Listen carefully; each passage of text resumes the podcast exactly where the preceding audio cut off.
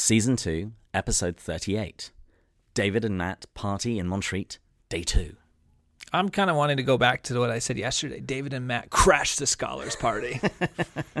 Okay, this is Wedding Crashers C.S. Lewis style. Season 2, Episode 38. The Wedding Crashers, C.S. Lewis style.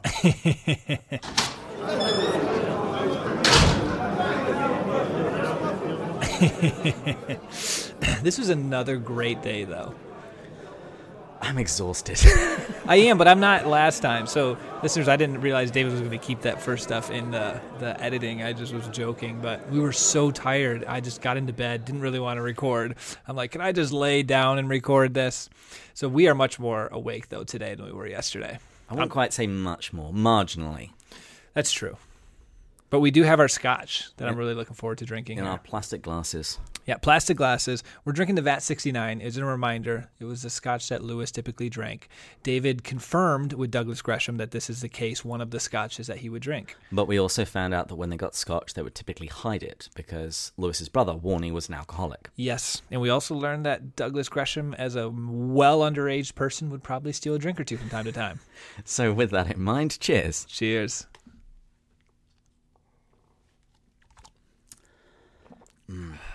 It doesn't burn too much. No. And like I say, subsequent sips, it just evens out. It really does. I'm starting to like this a lot. And you can't get this in the States? Nope. Wow.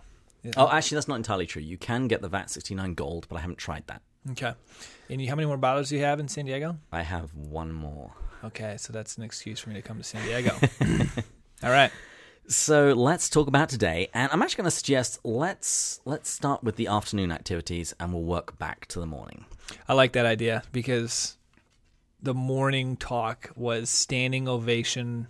Not only worthy, it actually got a standing ovation. It was incredible. So It was a speech worthy of Aragorn. it really was. And anyone who's listening to this, make sure you stay till the end. That's a hook.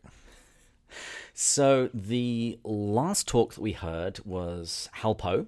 He was talking about C.S. Lewis, science and technology, mm-hmm. which you might not really think of Lewis as a science and technology guy, but he did actually talk about it a lot in his works, particularly things to do with the abolition of man and that hideous strength, and the relationship with the modern world to not science but scientism, the idea that science can tell us is the, is the only arbiter of truth and can tell us everything. We also learned most of his God in the Dock essays in the first part were all science and religion related. Hmm. But what I liked about Hal Poe, am saying that right? Mm-hmm. Yeah, is he's becoming a C.S. Lewis scholar, but he's just a science and religion scholar. He's written six or five or six books he mentioned at dinner. I think five. Yeah, on science and religion, mm-hmm. not Lewis related. And now he's getting into Lewis, was asked to give this talk. So he knows so much about the relationship between science and religion, and then started seeing it in Lewis's work. And so he did a really good job explaining it, being more of an expert on the science itself. Mm. I, my favorite part of the talk was when he started talking about time. And he quoted from Mere Christianity, where Lewis says the idea of God being outside of time. It was first suggested by the theologians, then picked up by the philosophers, and now today by some scientists. So basically, the idea that from St. Augustine to Einstein, that God would be outside of time. And this solves a whole load of questions that we, or maybe not solves them, but at least provides an explanation for a lot of questions that we'd have, particularly with regards to God's foreknowledge and predestination and uh, Free will. and free will. Yes, exactly. I like that because I had gotten asked that in New York by an atheist. If God has foreknowledge, how do we have free will? And he gave two separate answers, but I actually liked how when he said he used the analogy, and is it in Mere Christianity of the line on the paper? Yeah. Lewis doesn't quite say this, but I think it drives the point home. If you put your face down on a piece of paper, like you're a, a schoolboy that's just bored with the lesson, and you draw a line away from you and follow it, that's how we experience time. But God experienced it as though He's looking at the entire page at once. Well, he said, and I don't know if this was, he said, God is the paper. Did he say that? Yeah. I do remember him saying that.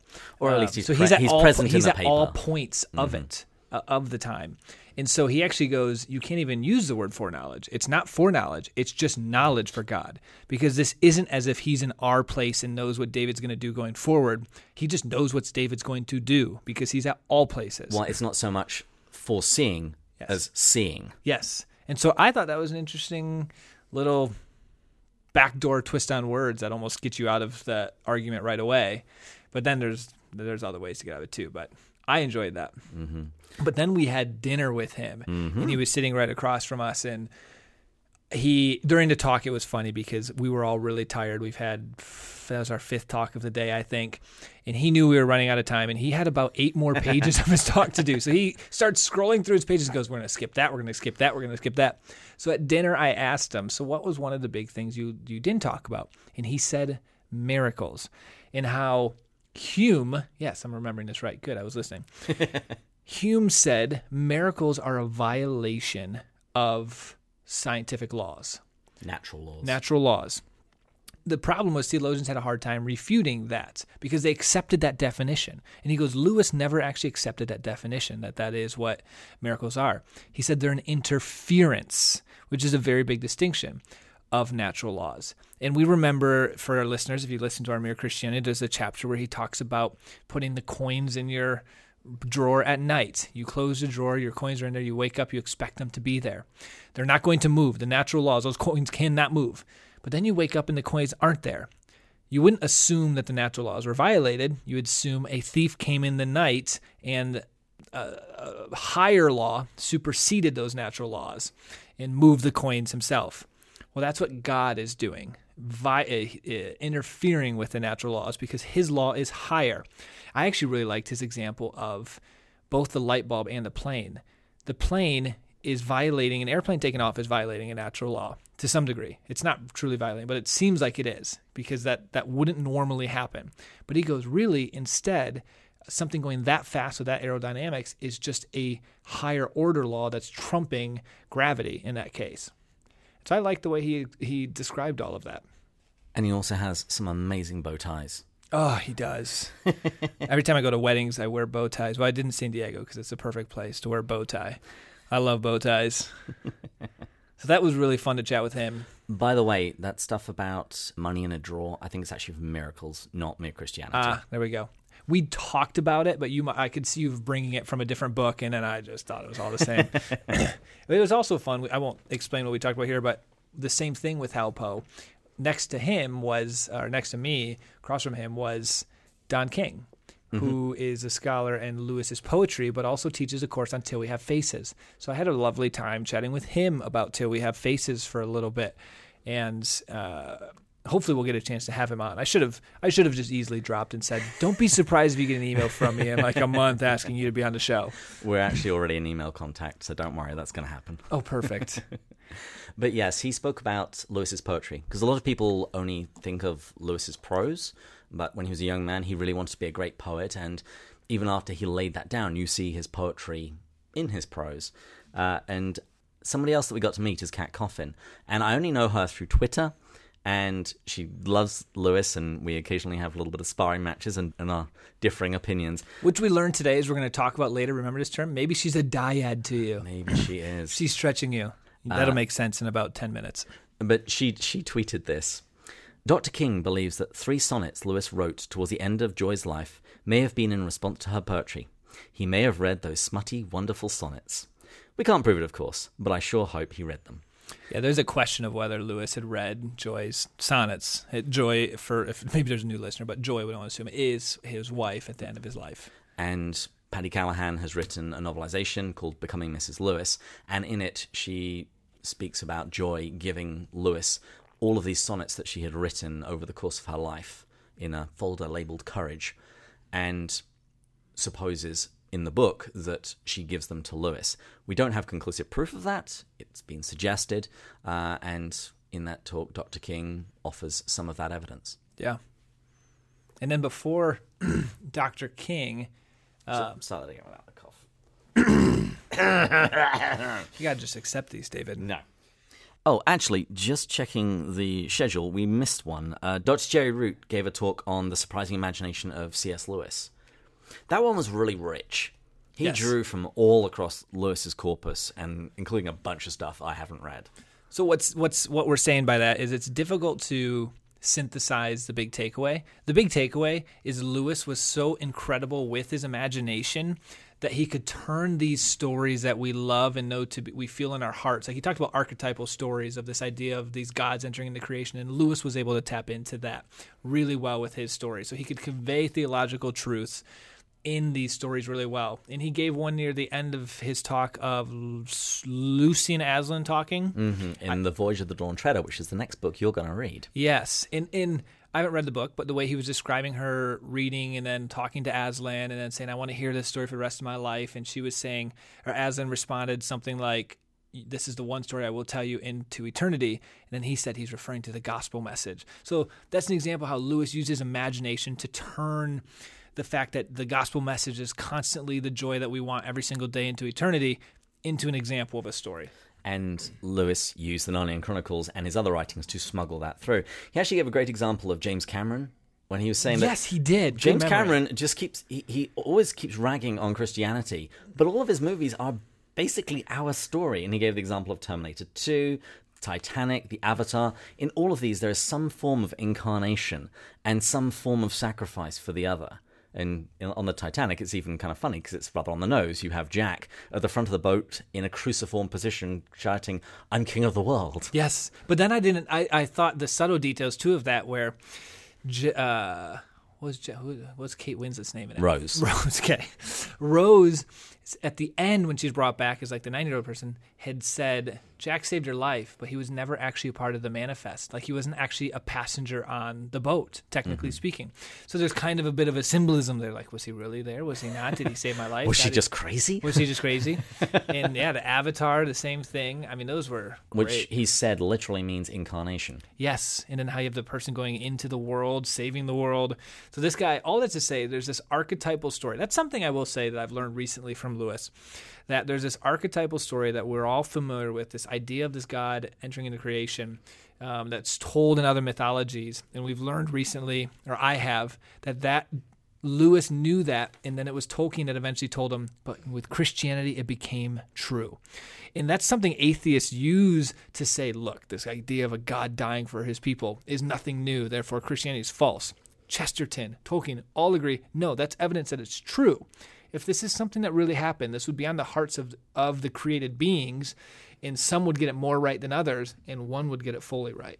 When myth became fact. When myth became fact. Uh, you mentioned Chesterton. He actually quoted Chesterton a bunch. He did. He, there's one quotation, I'm going to have to look it up. It was something along the lines of This world will never run out of wonders the most want of wonders want of wonders but perhaps wonder so it, it's it's more of the the lenses through which we view the world that's going to be the bit that's going to be defective, not the world. Yes. And if you've if anyone's read Orthodoxy, it's the same idea he presents in his chapter on the ethics of Elfland. I can't wait to do a pints with Chesterton someday. He is the most quotable human being in the world. Never He's, take life for granted, but rather take life with gratitude. We don't need a church that changes with the world. We need a church that changes the world. Yeah, he's also harder. So yeah, and we get it distilled in Lewis anyway. That's true. Uh, one other thing that I liked, he began by talking about small and large portions. And he says, if, "So brilliant! If you've if you've come to this conference hoping to get a small portion of Lewis, I hope you're disappointed. And if you've come looking for a large portion, I can't remember if he said, I hope you're satisfied. Well, no, he said if you're coming to get a large portion of God's divine grace or love or the gospel or something like that, it was a Christian thing. Yeah. Um, I hope you guys are overly satisfied. Overly satisfied. That's what he said. But he did it. But I'm not going to go through the story. But he did it with the cool setting up about five minutes of of him being a poor person and going in a cafeteria and learning what is getting 31 cents and getting a small portion and then a large portion. It was just a great story. Uh, one line he quoted from Lewis that I really liked because I'm going to steal it and use it in my talk this weekend is Lewis apparently said that most of my books are evangelistic because that's going to be effectively my thesis yeah. when I'm talking about C.S. Lewis, Apostle to the Skeptics. I'm going to spend the first part of the talk talking specifically about mere Christianity, the argument for morality, the argument for Christ's divinity, but I'm then going to spend a little bit of time talking about all of his fiction. It's like this was this was no less evangelistic. I did love his story of Hollywood when he got asked to give a talk to Hollywood writers about the. They were Disney artists. Disney were, artists. Were they, yes. they, were definitely artists. no, they actually they were Disney artists. Okay. I just kind of put that on Hollywood, but you are correct. Disney artists, and he it was told that he's supposed to talk about like the artistry and the beauty of Tolkien and Lewis, particularly the Narnia and Lord of the Rings. And he, but he, and he know they know they're Christian, but don't really go down that path. But in the Q and A, you can answer any question as is. So he's telling it all, and of course, it's there's he's he's not getting explicitly into that part. And then his first question is, so Lewis and Tolkien were Christians. Can you speak to that? and then he said every question after that was about the Christianity within those. And and he told that story because it's a testament to how these these books are such a great work of art that even atheists love them, but they create opportunities for you to talk about Christianity. Mm-hmm. And that's actually something that Crystal Downing said in her talk when she was talking about the purpose of the Wade Center. She works there with her husband. Oh, yeah. And that they have people of different faiths and no faith coming to the Wade Center to go and see the Tolkien and Lewis artifacts. And that is an open door to speak about the gospel. Yeah. I remember when I was reading the first two books of the Tolkien series, Lord of the Rings and I started telling people I'm reading it, and they said, "Oh, that's so cool." And I said, "Do you know how much like Catholic symbolism is in there?" No, I had no idea, and I would talk about it. Mm-hmm. And speaking of Crystal, she and Diana Glyer they did a um, a panel in the morning. That was really cool, and Crystal gave her own talk on Dorothy Sayers, and Sayers she seems to keep coming into my life recently, so I figure I'm going to have to start reading more of her stuff uh, I actually bought a book of her poetry. I had no idea that the book I had read three years ago, roughly, called Gaudy Night or Gaudy Night, Gaudy Night. was Dorothy Sayers, mm-hmm. or this Dorothy Sayers.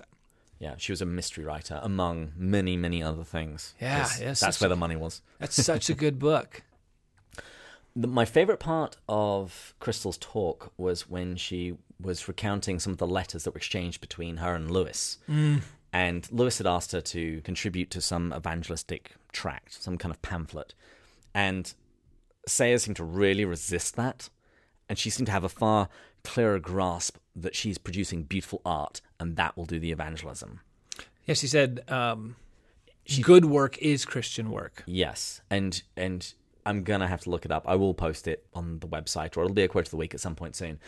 She said something along the lines of, I'm not going to go to the son of the carpenter and say, okay, the wood's kind of green, the the joins don't quite work, the the glue's not very good, but it's church furniture, as though simply because something is for a Christian use, it's okay to, to make bad. it terrible. I mean, how often do we think about that in terms of movies? It's like, oh, it was a pretty terrible movie. The acting wasn't very good. The soundtrack was bad, but it's a Christian movie. That's why. Yeah, I won't go down that path. Never mind. Every listener's now like, what is he about to say? I'll say I'll say thirty seconds on it. I, re- I read a review of the Hallow app and it said um, Hallow. By the way, that's one we recommend. H A L L O W, and it said I can't believe I have to pay for this. I should, prayer should be free. And I'm thinking to myself, content doesn't grow on trees, and you're competing as an app for attention of everyone, um, atheists as well. And so to make it good, high quality content costs money. So I wrote a review right after reading that, completely addressing that guy for them in a pretty intense way. Like, are you kidding me? If this is a free app, it's going to be crappy content. No one's going to do anything. The user interface is going to suck, and that's why you're paying. And also, prayer is free. But if you were say wanted to read a really good book on prayer, say The Imitation of Christ, yeah. by Thomas à Kempis, it, are, you, are you naturally going to expect that and every other book on prayer to be free? Yeah. No, somebody spends some time and effort into this to make it something really good. Yeah, these people gave up their full time jobs making really good salaries, because I know them all, in consulting and banking to make this app. As. Paul would say, the worker deserves his wage. Mm-hmm bonkers. Anyway, that tangent. rant aside, let's let's talk about the first talk mm. of the day, and it was just so good. We should also preface this with our dinner conversation her. well, we mentioned in the previous episode that we were instructed that we had to be front and center. I forgot we mentioned that. Yeah, we had to be front and center because Matt had bombarded her with so many questions uh, he then said, I don't think I need to go to your talk tomorrow. she said, Oh, yes, you do. And you got to be front and center. So I took a picture from our seat and tagged her on Facebook so she knows that we were there just in case she was looking over our heads in the back. Oh, I was making some smiley co- eye contact with her. That sounded really creepy. Start flirting with everyone, Matt. That sounded really creepy. So her talk, it was about Lewis, Tolkien, and the Inklings. And she basically retold, particularly Tolkien's story and his relationship with Lewis. And it was peppered full of just some wonderful, crazy facts. Like Tolkien had he had learnt ten languages before the age of twenty and invented four. In, and then she she made sure it was very clear, not just words and vocab that you can throw in, full speak worthy grammar, regional dialect languages. And that there are even conferences where people will go and discuss these things in those languages. Now, the way she said it, though, is conferences about Tolkien's language where they present on his language in his language. Nerd alert. David got a few chuckles when he said it out loud. Yeah. and how, because Tolkien, he worked on several entries in the Oxford English Dictionary. And so whenever he was in an argument with somebody about the definition of a word, he would say, Stop, stop. I wrote the Oxford English Dictionary. I know what I'm talking about. Yeah, in fact, I wrote that word's definition. Uh, but she talked about the similarities between Lewis and Tolkien and also their differences, and particularly in their journey to faith. She read De Profundis, which is one of Lewis's poems that's just brutal. It's, I wrote that down. let us let us curse God before we die. Ooh. Which is interesting, though, because this was before he was a Christian. And he's mentioned, even before he was a Christian, he was somewhat inconsistent with his beliefs because he didn't believe in God, yet Was very angry with God for not existing. Yes, and you saw that in this poem. Now I get it. I mean, holy cow. and she- went through some of these similarities and differences. And what was quite funny is with with some of these, I couldn't help but think of the two of us, of Daniel and Phil on their podcast.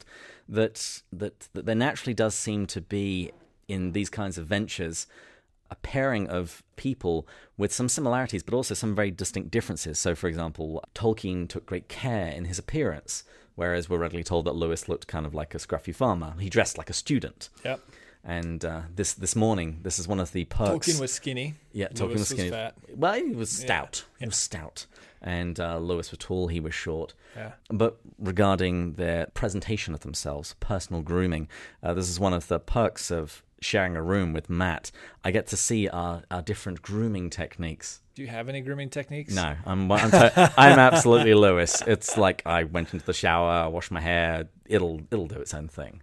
Just to be clear, so people don't think, Mike, I don't have many grooming techniques here. Sure, sure. I, I, I've put enough of a suggestion in there. Everyone else can just fill in whatever they think is amusing. I did enjoy though when they talked about Lewis's very boisterous personality, Mm-hmm. uh, very Booming voice, booming voice. robust sense of humor. That was a phrase I wrote down. Yeah, and Tolkien was not. He was very narrow of interest, a lot less, a lot less sympathetic because of his narrow interests. A, little bit of a stutter. A little. Everything Yeah. is a by the way. Yes. Honestly, as I see this, it's almost like he is the type one who only thinks they're good if they're uh, only thinks they're loved if they're good slash perfect. He strikes me as that. Mm. Uh, if you haven't guessed, Matt has recently done uh, some study on Enneagram. So I'm going to talk about that in another episode. he's, he's trying. He's trying to categorize everybody. Yeah. I, I'm going to talk about that because this last, it was from the quarterly retreat that you guys have heard me talk about once a quarter. it was great stuff. Now, in the second part of Diana's talk, it was all about their collaboration. about when they met. Oh, good point. Yes. We wow. have First of all, I said that like a little child. David, can we talk about when they met? yes, Matthew, we oh, can. thanks, Dad.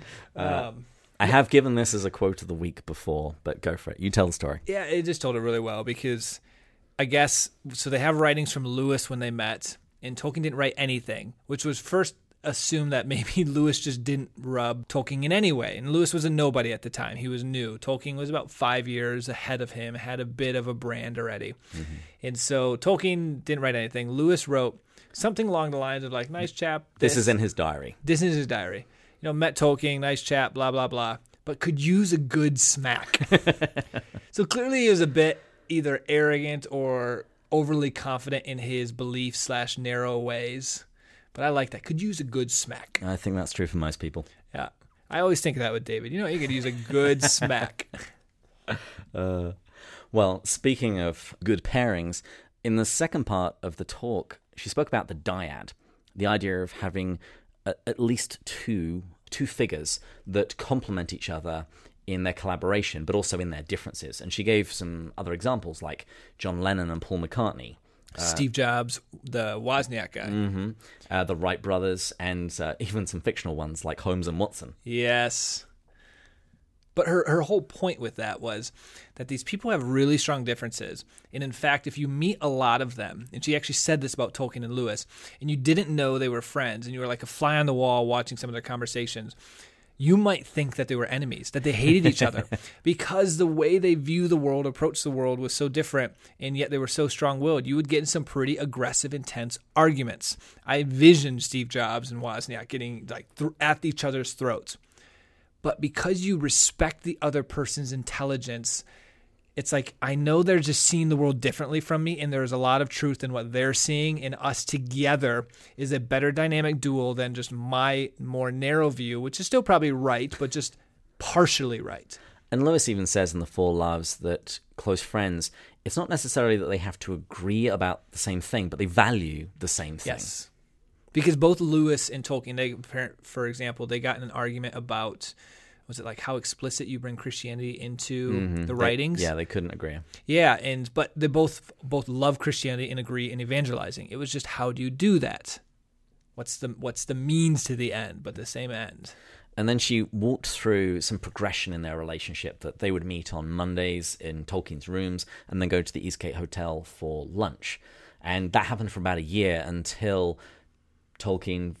We, we don't have the the uh, the description of what happened, but she Yeah. presented it beautifully as to how she imagines it in her mind of him asking Lewis to read the story of Beren and Luthien.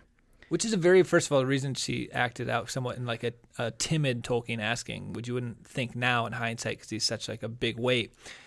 Letting someone in to read a work in progress Mm-hmm. is a really scary thing. Like if this was my first pass at something that I'm passionate about, but I know it's pretty flawed and I give it to David to read, I'm going to be scared of some critiques. What if he says, "Matt, this is not good?" that that's what he did. He he invited Lewis in at that level. And Lewis dashed off a quick response saying how much he'd loved it, that he'd have loved it if if this was just some A anonymous thank you response. Yeah. A thank you response. Like thank you for the gift of me being able to read this. And after dashing off this quick note, just singing its praises, he added a bit saying further comments, including quibbles about individual lines, will be forthcoming. and then I think it was a few weeks later, he then sends him 14 pages of quibbles about words, lines, suggestions, and even rewrites part of it. She said rewrites great sections of it. Imagine Lewis rewriting great sections of Tolkien. I just can't stress that enough. But the fact is, this was this was the collaboration that, that, that the two of them had. And she said Tolkien appreciated the second letter even more than the first letter, even mm-hmm. though the first letter was all praise. And then in the final part of the talk, you know, we've been we've been hearing the story about Lewis and Tolkien, and then about their own collaboration, how they influenced each other. But then the final part of the talk just took it home. Oh, it was incredible because we talked about how that concept of dyad, these differences. She goes, What was so important was their differences allowed them to expand their point of view, challenge each other, critique, stretch them, embrace the uncomfortable. So she's now starting to get into this part where she's just sharing the importance of differences. And it's starting to inspire you, and you're not expecting this. And then she connects it to Tolkien, the Fellowship of the Ring, and talks about look how different the the individuals in the fellowship were. You've got Gandalf, and she had an image up first of all, so you've got this image that was really iconic. And it, yeah, it was. I would described it as like an Eastern Orthodox icon in terms of Yes. the, the figures are quite stark, and because they're stark, you see their real differences. Yes, the Stark is a great word. So you've got Gandalf standing way above everyone. You've got the hobbits that are small. You've got the dwarf that looks different. You can see Aragorn and Legolas setting apart. And you realize how greatly diverse the Fellowship of the Ring really was, which is a testament to Tolkien on his celebration of diversity. And then she connects it to the church and mm-hmm. how in scripture you have the verse Ephesians four. Ephesians 4, and you also have that First Corinthians of the body, and we're all one mm-hmm. church, but many members. And so you've got these different verses. What's the Ephesians 4, by the way? It, it's it, they're, they're they're sort of parallel Okay. parallel verses. They're about the same thing that you can't the, the eye can't say to the to the foot. and the- Perfect. And, there are many gi- gifts and one giver. Yes. And so you're getting this historical account of Lewis that you're enticed in, and Lewis and Tolkien, the relationship. And then all of a sudden she switches to this. It's not a switch, but it was subtle progression. And you just felt like you walked away from the inspirational speech about how, one, I want to surround myself with a diverse group of friends that challenge me, stretch me, and celebrate that diversity. And you're like, whoa, what just happened? And I actually read her book Bandersnatch a little bit earlier this year, and that was one of the inputs to actually start another group in San Diego, an Inklings group, where we're just going to meet at the pub, and people are just told bring something that you've read, that you want to read, and that you really love. Yes.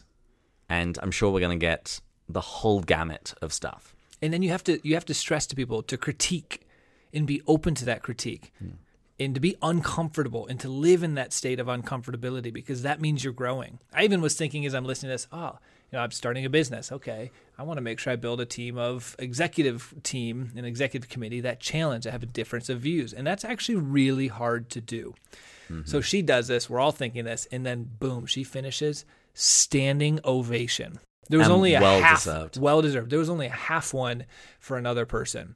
Like this wasn't something the group was just throwing out to the scholars, mm-hmm. and it was well deserved. And oh, I mean, it was amazing. We are getting her on the show. Needless to say, we both really enjoyed that. So then, David, you know, don't don't let anyone tell you David's just a cold-hearted human being. he goes off to the bathroom, grabs himself a little bit more coffee right when she finishes the talk. There's only like a two-minute break. He comes back and he bought me her book and it's signed, in because he was astute enough to recognize that after that talk, everyone was so impressed they were going to go buy her books that were there. Of course, you can get online, but you couldn't get like the signed one there.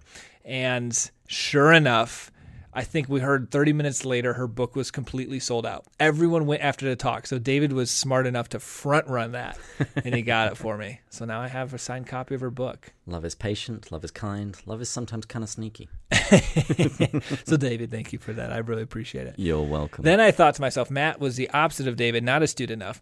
David pointed out this book in there that was um, more of an ancient historical covered book of one of Lewis's and he said, because I, I, asked him like, what what of these books would you buy? And he pointed out this one's pretty cool. I was like, I'm going to get him this later. It's gone. Matt was not astute enough to think through about that. and so I was like, ah, oh, no, I was gonna. I didn't think many people were gonna buy these things, but I forgot you've got the most passionate fans all in one place, and mm-hmm. sure enough, half the books already sold out. A lot of nerds. The signed Lewis copy of Screwtape Letters that was six thousand dollars is no longer in there. Shoot, I was going to buy that. Yeah, so close. So close. Yeah. Just looking for an ATM. Yeah. Well, that was day two. We've actually got one more uh, talk, which is happening in about two minutes with Douglas Gresham, talking yeah. about the adaptation of Lewis's works to the silver screen. And uh, we might try and get in one more of these tomorrow. It might have to be exceptionally quick because we're finishing midday. Yeah. But that was day two, and we're absolutely loving it. Yeah, we hope you guys got something from that. We know these are obviously different. Uh, we know maybe some of you are dying for our seasons to start back up because it's been a while since soon, soon, soon, very soon. So if you're someone who really likes the going through the chapters, that's going to be starting soon. Um, but we appreciate the patience on that, and we hope you guys got something from this and that you felt a bit uh, a part of it. Yes, and hopefully come and join us at a conference soon because I've been giving out stickers and coasters left, right, and center it, it, pays to come and say hello to me at the moment. Yeah, let's start. Uh, if anyone wants to respond to us on Twitter or uh, social media and put some bets in until how long David is invited to speak at one of these conferences. nah, I, I give it two years. I don't know. It's not going to happen. I'm I'm going to be too busy on this podcast. I've got too much other stuff to do. Well, it'll be different because you can tell everyone here, first of all, has been scholars for oh my goodness, 20, yeah. 30 years. So yeah, I feel, we, I feel so dumb. Yeah, so do I. But I'd imagine that you know they got ten spots. They want to say Lewis being brought to the modern age. That would be the talk that you give. And it would just, yeah, you don't need 20 years of. They should just have a different track, like a, a kiddies, a kiddies pool. don't sell yourself short, David. You're a t- tremendous slouch. Thank you so much. Do you know what that movie that's from? No. Huh, Caddyshack. Oh God, my goodness, I haven't seen that in years. Yeah. Anyways, of all them, you see so few movies. Okay, that is a great movie. That's the one you see. Your Honor, Your Honor. Okay, okay. Well, everybody, uh, hopefully you'll be able to join us tomorrow when we'll do a very quick episode just summarizing the, the last half day of the conference. When we'll be going further up. In further in. Cheers. Cheers.